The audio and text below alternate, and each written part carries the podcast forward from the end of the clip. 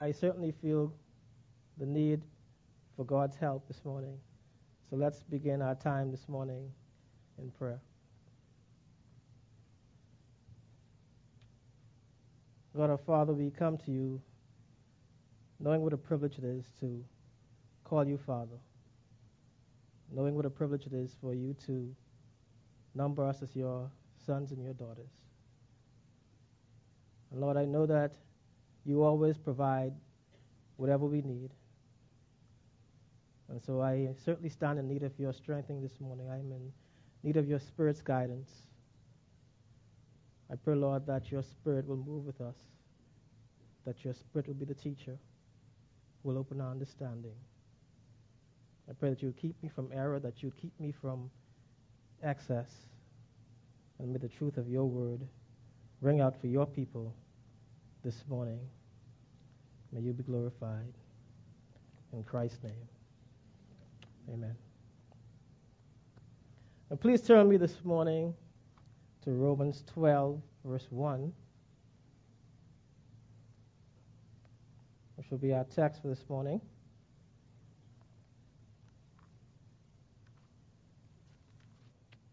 I'm reading from the English Standard Version. If you have a different version, yours will read slightly differently. I appeal to you, therefore, brothers, by the mercies of God, to present your bodies as a living sacrifice, holy and acceptable, which is your spiritual worship. And today we'll be speaking on the topic called to worship. And I've chosen to organize the message under three main points. One, what is worship? Two, how do we worship? And three, why do we worship? And this morning we're going to deal with the passage a little bit differently than you'd normally see done. Um, we're actually going to start at the end of the verse and work our way back to the beginning. It's a bit unusual, but I think it will be effective for what we have to accomplish this morning. So let's look at the last word in the verse, which is worship. Here we find the Apostle Paul calling those in the church at Rome to worship. But what is worship? We often hear people speak about our gathering on a Sunday morning, and they, they say they really enjoyed the service, but they especially enjoyed our time of worship. And immediately we understand what they mean. They mean that time when we congregationally, we corporately sing and lift up God's name together, when we pray corporately, that's what they mean by worship. And I can identify with that. I think many times, or for many years, I've done the same thing. I look forward to our time of worship, meaning our congregational singing time together. But if we look at the passage this morning, there's no hint from Paul of singing, much less congregational singing. There's nothing about musical instrument, there's nothing about music, there's nothing about a worship leader. So we're left to think what is Paul talking about? What's this worship that he talks about? We wonder, based on our traditional understanding of worship, just what it is that he means. Has he missed the mark? But of course, the answer is no. In fact, he is right on target with what he should be saying.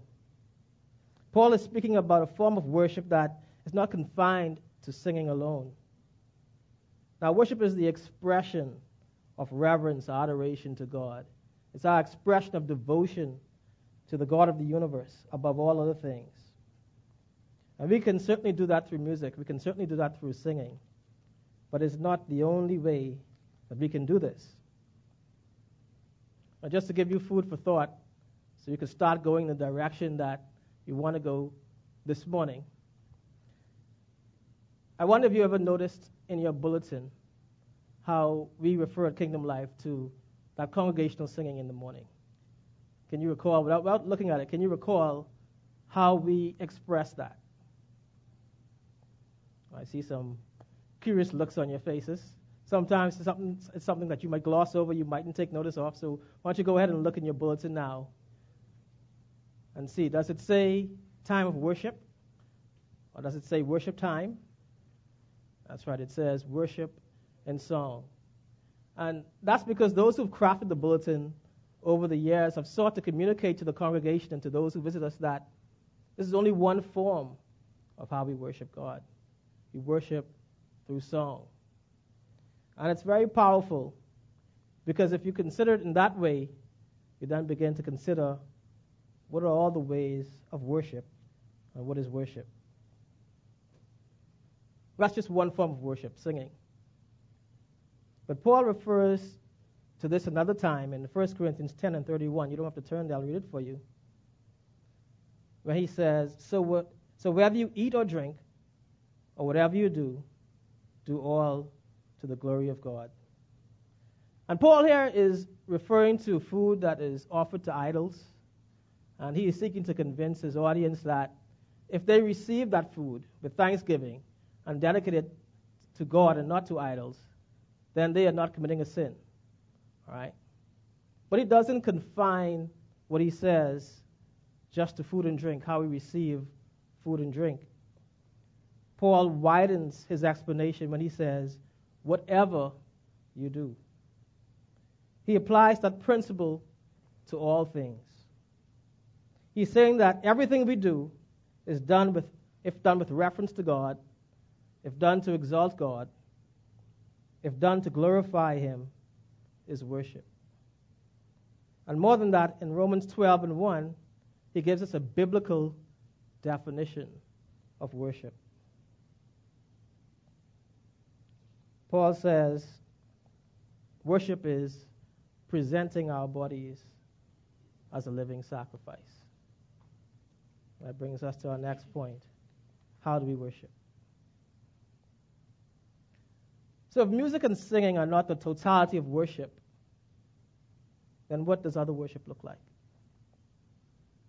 Well, we said earlier that worship is our expression of love or adoration for God, the true God of the universe. It's exalting His name, it's adoring Him, that expression of all those things. But Paul doesn't say to do that we should just say that with our lips.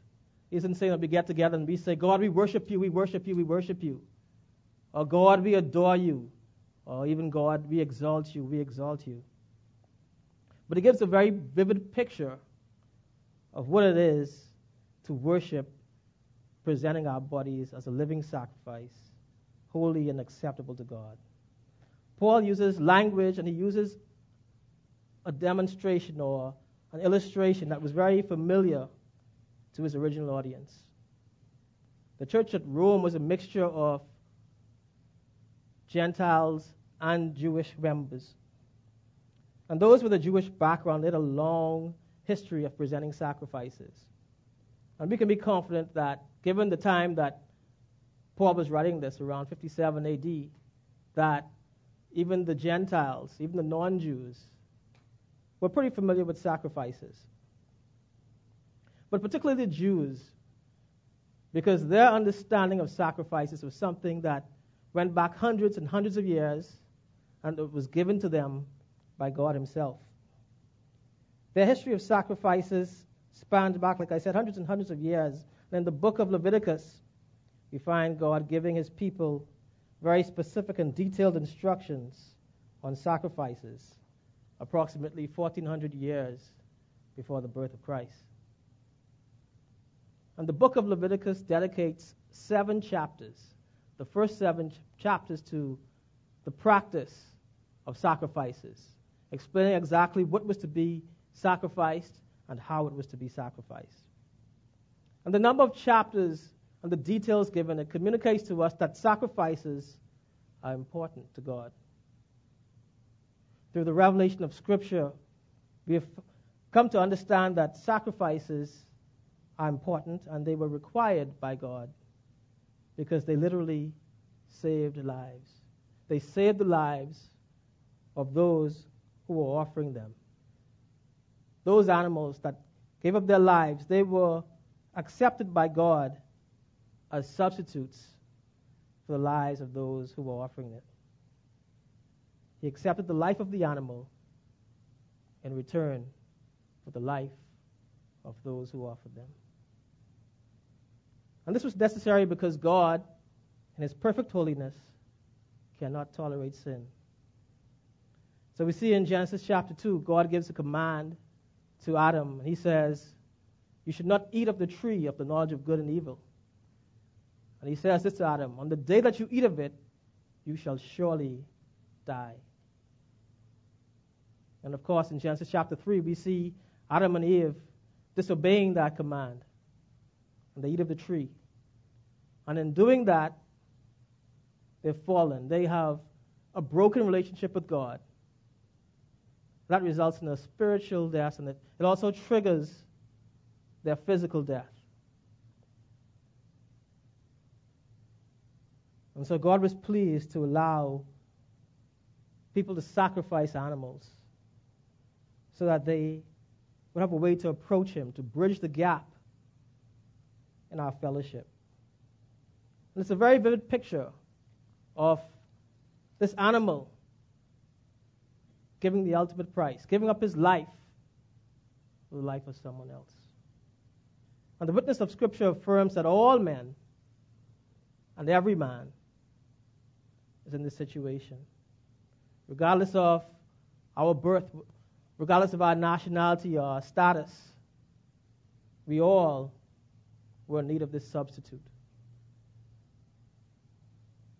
Romans 3 and 23, which Paul writes to the church at Rome, says, For all have sinned and fall short of the glory of God. No one is left out, and no one is excluded. So, since we've all sinned, we all need to appeal to this sacrifice. We will talk about that more shortly, but here we see Paul switching things up a bit. Paul is sort of changing the historical understanding that the Jews had of a sacrifice. Because here, he's talking about presenting a living sacrifice. And the whole understanding that they have of sacrifices was that the sacrifice had to die. So now, Paul is bringing something new and to talk about this living sacrifice, we can, we can say three things about it to make it clearer. Number one, the sacrifice is our bodies. And two, the sacrifice is holy. Three, the sacrifice is acceptable to God. Let's talk about our bodies. This sacrifice that Paul speaks about, it is us. And that's said explicitly in the passage. And that's not to say that God is interested just in our bodies, He is interested in us in our entirety. And the next verse, Romans 12 and 2, would give some indication of that because then Paul goes on to talk about the renewing. He stresses the renewing of our minds. So it's not just that God is interested in our bodies, He's interested in us in our entirety. But there's good reason for us to focus in this passage now on the sacrifice of our body because there are some contradictory thoughts to that. There's one contradictory school of thought, for example, that I have come across many times in the Bahamas, and perhaps you have also. Some people have this idea that they call body sins. Body sins. I don't know if you've ever heard of it, but I certainly have run across it a few times. Now, this type of thinking was that what you did with your body didn't matter. People who believe in this concept of body sins think that if you commit a sin with your body, as long as your heart, as long as in your heart of hearts you desire God, you're truly committed to Him, what you do with your body doesn't matter because your body is not eternal. And eventually it's going to be destroyed. But the spirit will live on forever. And I see some people nodding heads and shaking heads and smiling. So I take that as an indication that you've come across this in some form. But this type of thinking is rooted in what was called Gnosticism.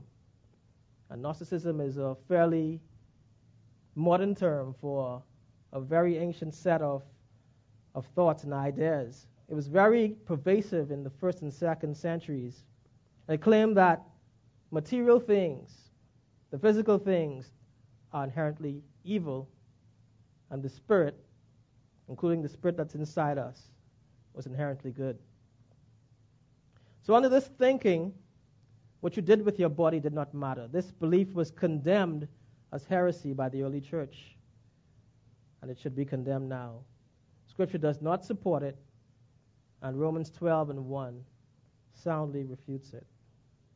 See, if the body didn't matter, then why didn't Paul say, I appeal to you, brothers, to present your spirits as a living sacrifice? Paul does not do that. And he does not do it because our bodies matter. That is his point. We worship with our bodies. The things we do with our bodies should all be an expression of our adoration and our devotion to God. All of it should exalt Him. It should bring glory to Him. And in those moments, we are worshiping. And the phrase living sacrifice, it conjures up a paradox in our head. It puts together two things that really should cancel each other out. You know, two things where if one is true, the other one should be impossible. Paul is talking about a living sacrifice. But how could something that is living at the same time be dead? Because a sacrifice was meant to die. Well, Paul definitely intends that his audience, the Romans, the church in Rome, should continue living. Now, he's not saying to them to go someplace and kill themselves. All right? That's not what he means. What he is saying is that they should be dead in a certain sense. They should be dead in the sense that they have no will of their own. They should be dead in the sense that their life is now offered up to God and their will is subject to His. Whatever they do, their whole life should be doing only what God would have them to do. And we can put that in practical terms in many ways we can think of things that we do or we encounter in our daily life. Uh, for instance, many of us work. and we go to a job, we're on the workplace, we're in the workplace, and there may be people who attack us constantly. There may be people who drag our names through the mud, who may even lie on us, who may plot against us, who are trying to perhaps discredit you. And our natural inclination, what rises up inside of us, is to confront them in the same way, to meet force with force and fire with fire. We naturally want to lash out at them. And some of us, we could be tempted to put together some creative and colorful words to confront them with. But we what we are called to, to be a living sacrifice, is to prevent that, to go against that. So instead of fixing our lips to in some cases, cuss them or bring them down or maybe even lie back on them. What should come out of our mouths is gracious speech. We should find ourselves loving our enemies and doing good to those who persecute us. And that's not a natural thing to do. Certainly not natural for me. Maybe for one or two of us it might be, but I doubt it. We are called to be living sacrifices. And that means resisting those natural inclinations. And Paul says it again, and we read this a few weeks ago in Galatians chapter 2. He says, It is no longer I who live, but Christ who lives in me. And Christ himself said it. In Luke 9, he says, If anyone would come after me, let him deny himself and take up his cross daily and follow me. See, Jesus didn't lie to us. He didn't promise us that if we followed him that we would have some blissful spiritual experience. We'd be on some spiritual high 24 hours a day and 7 days a week. He didn't promise us that we would have easy lives. If that's the route that is going for you, then God bless you. But that's not what's promised. He promised us we'd have to take up our cross. And we know what the cross meant for Christ it meant suffering, it meant sacrifice, it even meant his death. And so we are called also to suffer in that way, to not have a will of our own, but to be living sacrifices. And the holy sacrifice. And when Paul calls for us to be holy living sacrifices, he's echoing the words of God written in Leviticus, where God himself calls his people to be holy. Holiness is a separation from God. It's being a separation, not from God, but a separation from others. It's being set apart from others and to be marked in a distinct way and dedicated to God. And we often think of holiness in moral terms. We think of us doing our best to do what is good. But Reverend Dr. Joel Scandrett of the Trinity School of Ministry, he makes the point that before moral behavior comes in, because there are moral implications to us being holy, but before that comes in, our holiness is wrapped up in our relationship with God. He makes the point that our holiness is relationship driven. And in an article entitled What God Means When He Asks Us to Be Holy as He is Holy, Reverend Dr. Scandrett points out that Leviticus 26 and 12 quotes God as saying, I will be your God, and you will be my people. And he then says this Thus, prior to any consideration of morality, biblical holiness describes a unique relationship with God that God has established and desires with his people. This relationship has moral ramifications, but it precedes moral behavior. Before we are ever called to be good, we are called to be holy. Unless we rightly understand and affirm the primacy of this relationship, we fall into the inevitable trap of reducing holiness to mere morality. In other words, there is no holiness without God. He makes himself our God first, and then we live out being his people. And uh, just interject here that, you know, this point points to sanctification, and it's really been helpful to me uh, to sit in discipleship class and learn more about sanctification and hear what is given to us. It really is a means of grace to be able to sit in discipleship classes and the richness of theology that we are met with, to be able to equip ourselves to speak with others about our faith and share the gospel with them. It's amazing. And so if you are not or have not been attending discipleship classes, I'd encourage you to attend because it really is a rich means of grace. And if you perhaps don't have a ride to come out or some other thing prevents you from coming, perhaps you ought to speak with one of the elders or one of the people who are designated as deacons or deaconesses so that provisions can be made for you to come out and enjoy this means of grace. So, the passage we have come to today, where we are called to present our bodies as living sacrifices, we could never live out. We could never accomplish it without reference to and a relationship with God. Specifically, we need to understand and interact with His revelation of Himself through Christ Jesus which we will see more clearly in a moment. But without that reference to God, we would just be people trying to be good. We'll be people who are moral, but that morality would not equate to holiness. because our good deeds would not be directed to God as an act of devotion to Him. So God is needed for our holiness. What does it mean to be accepted or acceptable unto God?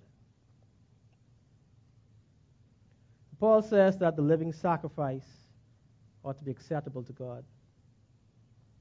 Now, for this point, it might be helpful for us to refer to the first worship service that's recorded in the Bible, and that's found in Genesis chapter 4.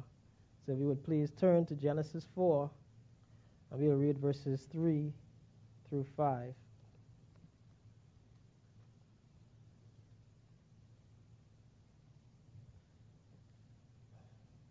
Genesis 4, verses 3 through 5. And I'm again reading from the English Standard Version. In the course of time, Cain brought to the Lord an offering of the fruit of the ground. And Abel also brought of the first fruit of his flock and their fat portions. And the Lord had regard for Abel and his offering but for Cain and his offering, he had no regard.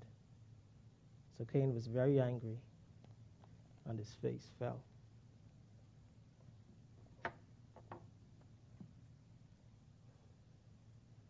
So, from this passage, we can make an easy observation about the offerings that these two men brought before the Lord. Abel's offering was distinct and noteworthy, while Cain's was not. And this is easy to see when we look at how each offering was described. For Abel, we're told that he brought the first fruit. We were told, sorry, the firstborn of his flock. And we're told that he brought fat portions of those animals. But for Cain, we can't find any similar descriptions. We can't find adjectives that tell us about what he brought. We're not told that they were the first of his fruit. We're not told that they were the fattest or the juiciest of his fruit. We're just told that they were fruit. So all we can say about Cain's offering is that it was remarkably unremarkable. On the other hand, we look at Abel.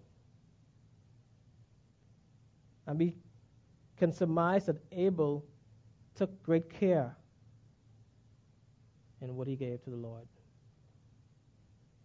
while Cain apparently did not. And why would that be? Well, if we look at the passage, it doesn't just say that God did not have regard for their offering, but God did not have regard for Cain himself. Not have regard for Cain or his offering, but had regard for Abel and his offering. And I believe that points toward something that's operating inside these men.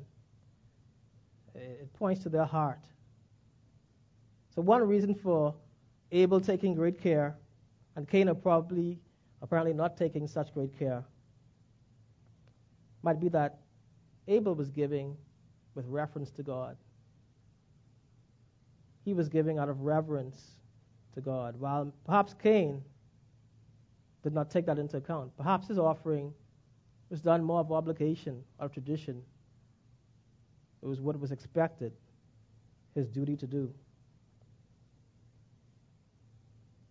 Perhaps he forgot that the offering ought to have reflected his devotion to God and his adoration of the living God. And I didn't intend to speak much about corporate singing here, but I think we can, we can draw a similar analogy with our time of corporate worship, our time of corporate singing. Do we give good care to what we bring to God on a Sunday morning? Are we being thoughtful that we are offering up praises to the living God? And what we give to them? Is it really a show of devotion for the God of the universe, our creator, the one who sustains us. You know, you might be tempted at times, especially if you're feeling tired, to slump on a chair or to not really sing wholeheartedly. You might tempted, be tempted not to sing at all. And you have to ask yourself is it, is it that because I have not given good care or proper care I'm offering up a praise, I'm offering up a sacrifice to the triune God? This passage is often used to describe how we ought to give financially to God. And as another aside, you may also see in your bulletin, well, these days we write when it's time for offering, welcome and giving, but there was a time we used to term it as worship with our finances. Again, communicating that we can find worship in all the things that we do. And um, the reason we don't do it now is just a space issue. But again, we can apply this passage to all aspects of our lives. Everything we should we do should be worship. Now we can only do that if we're making reference to God. If we are mindful that what we are doing is giving to Him, is honoring Him, then we are doing what is right. Then we will be accepted. So God is a part of this transaction.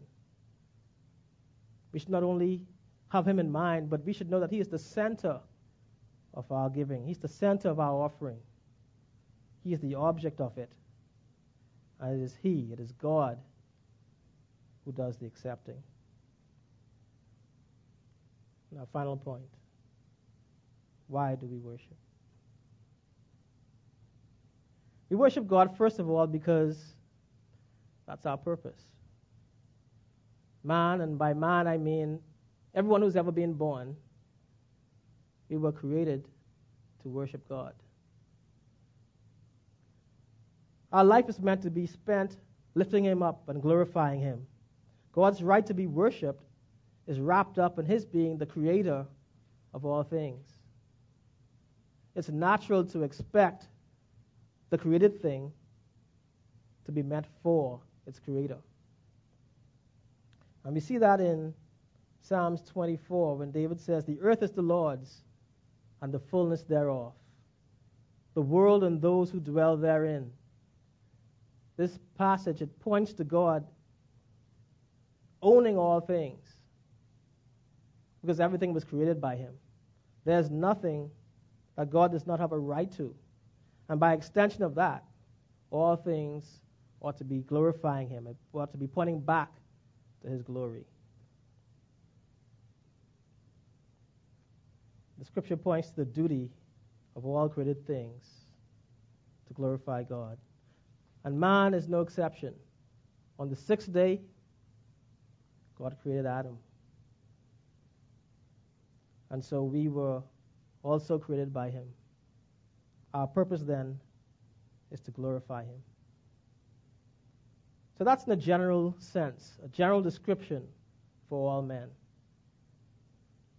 Man, without exception, is created to worship God. But for some men, for those who are called by Him, those who are believers in the Lord Jesus Christ, we are especially called to worship Him. And we see this in the way Paul begins Romans 12 and 1. He says, I appeal to you, therefore, brothers, by the mercies of God. You have to point out here that Paul specifically is addressing brothers. He's not addressing the world at large, he's addressing the saints, those who have been brought into the family of God and now call him Father, those who are now brothers and sisters in Christ. Additionally, we should point out that at the beginning of Romans 12, Paul uses a very important transition word. It's one of those linking words that you learned about in school, the conjunction. He uses therefore. And you would recall that, know, from your days of English, conjunctions are used to link things. They link phrases or clauses. In this case, therefore, is linking two thoughts. It's linking a cause and an effect. The cause is the mercies of God. It's the engine that drives the effect, which is our worship, which is presenting our bodies as a living sacrifice. It's important to see that. The mercies of God come first. It's the principal thing. And our worship is the effect or the proper response to God's mercies. The King James Version says it is our reasonable service. So it's only reasonable that in light of the mercies of God, that we worship Him. So, what are these mercies of God? The mercies of God that Paul refers to are spelled out in the first 11 chapters of Romans. He demonstrates to the brothers in Rome how God has shown mercy, especially to the believer. And in doing this, Paul is following a familiar pattern of Scripture. In God's redemptive story of his people throughout time, God first presented a case. He established his character and his works, and then he leads his people into relationship with him based on that. We see this, for example, when God gave Israel the Ten Commandments. He doesn't call them together and then he simply blurts out commands to them. What he says to them is, I am the Lord your God, who brought you out of the land of Egypt, out of the house of slavery. He reminds them of who he is and what they are to him. He is their Lord, he's their God. And then he reminds them what he has done for them. He's brought them out of the oppression of hundreds and hundreds of years of bondage and the hardship of slavery. So when we can see this pattern, we can also apply it to the book of Leviticus. The events of Leviticus take place after the events of the Exodus. And it's interesting that the original Hebrew name for the book of Leviticus translate for us as and he called. And he called. The book of Leviticus is God calling his people into a deeper relationship with Him. It's calling Him, or calling us to be holy. But this happens only after the Exodus, only after God delivers His people from bondage. So Paul is holding to that pattern. It's only after explaining the mercies of God that he calls the saints at Rome to present their bodies as a living sacrifice. Now, we said just moments ago that the mercies of God were presented throughout the first 11 chapters of Romans. And Paul shows his audience in Romans 3:23 that we all were sinners. And if you could recall, two weeks ago, our brother Sean being bring his message, he points out in Romans chapter 5 that while we were yet sinners, while we were yet sinners, Christ died for us. See, while we deserved God's wrath, while we were heading for his judgment, while we were wicked men and women, God sent Christ to die for us. There's nothing that we did that deserved it. It was only the great mercy of God that sent Christ to die for us. And so that's the great mercy that Paul holds out to the brothers in Rome. And there are many other mercies of God that he points out. Too many for us to cover now. As I said, they cover 11 chapters. But I think we all can agree that this one mercy alone, this mercy of God, taking enemies who were headed for his wrath, who rightly deserved his wrath, and then turning them into his children who now receive no wrath, but who sit at the same table. That alone, that mercy alone, is deserving of us to turn our hearts to Him and worship. And this is not some far off concept. This is not something that applied only to the church in Paul's day, but it applies to us right here and right now. Romans 3 and 23 is for all of us. All of us have sinned. That means we were all separated from God. We all deserve His wrath. We were all heading for His judgment. That means we all were in need of a sacrifice. And we have that sacrifice in Christ Jesus. So when we realize this, it's that we can come together in congregational song, perhaps at the apex of worship in a week. We can come together and join our voices, voices and say, Who is there like you? And who else could give their life for me, even suffering in my place? So when we realize that Christ has done all the work of our salvation by suffering and dying, that's when we can have confidence in our salvation. And we can sing now, Why this fear and unbelief? Hasn't the Father put to grief his spotless, sinless Son for us? And understanding that makes all the difference. That's when grace becomes so sweet. And we realize that our salvation is secure, not because of what we did, what we can ever do, but because of what Christ has done for us in obedience to God. And we can sing corporately, How sweet the sound of saving grace. See, Christ was our lamb. He gave his life.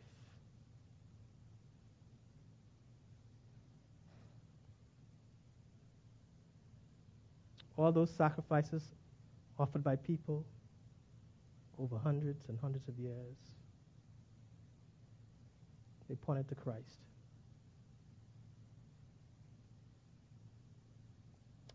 And they covered sin for a time.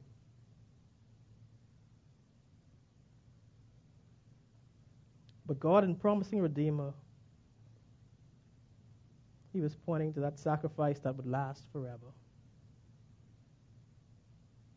one that would cover all our sins.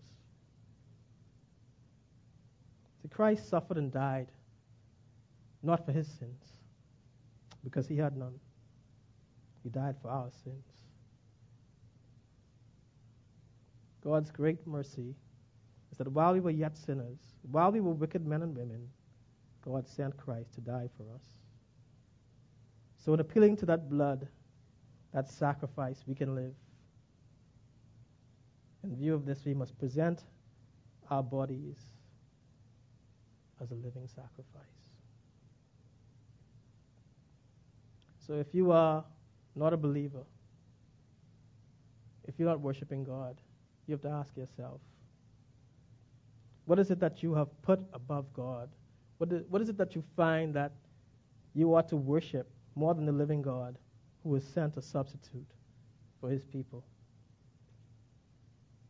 And if you are a believer, what does your worship look like? Are you truly presenting your bodies as a living sacrifice? Are you surrendering your life to the will of God? And do you do that in all things?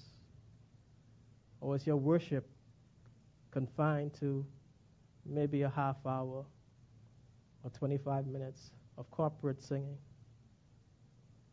Or maybe some time spent singing in your car or during your morning devotions? Have you truly made your body a living sacrifice? Well, if that's what your worship looked like, if you haven't truly made your body a, a living sacrifice, I encourage you to reflect on the mercies of God and to reflect on the sacrifice that God has given once and for all to cover your sins and to redeem you. When we understand what God's mercies are to us. Then we will gratefully turn our hearts to Him and worship Him. And then we will receive more grace. Because He will give us the grace to live out what He has called us to do holiness to Him. I appeal to you, therefore, brothers, by the mercies of God, to present your bodies as a living sacrifice, holy and acceptable to God, which is your spiritual worship. Let's pray.